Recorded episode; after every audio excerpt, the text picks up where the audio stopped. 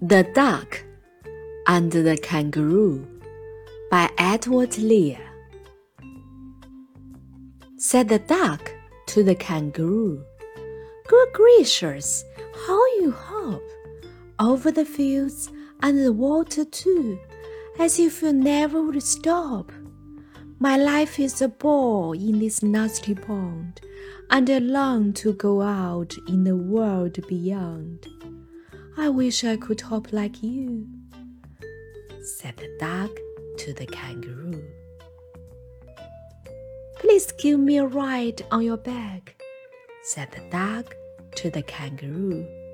I would sit quite still and say nothing but quack the whole of the long day through. And we'd go to the dee and the Jelly Bo Lee, over the land and over the sea Please take me a ride, oh do, said the duck to the kangaroo. Said the kangaroo to the duck. This requires some little reflection. Perhaps on the whole, it might bring me luck.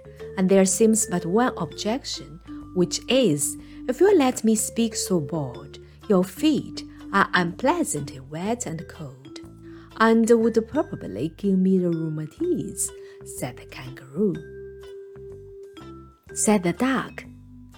As I sat on the rocks, I have thought over that completely, and I bought four pairs of worsted socks, which fit my web feet neatly, and to keep out the cold, I bought a cloak, and every day a cigar I'll smoke, all to follow my own dear true love, O kangaroo.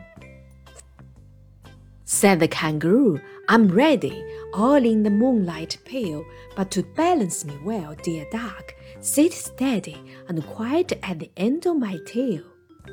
So away they went with the hop and the bound, and they hopped the whole world three times round.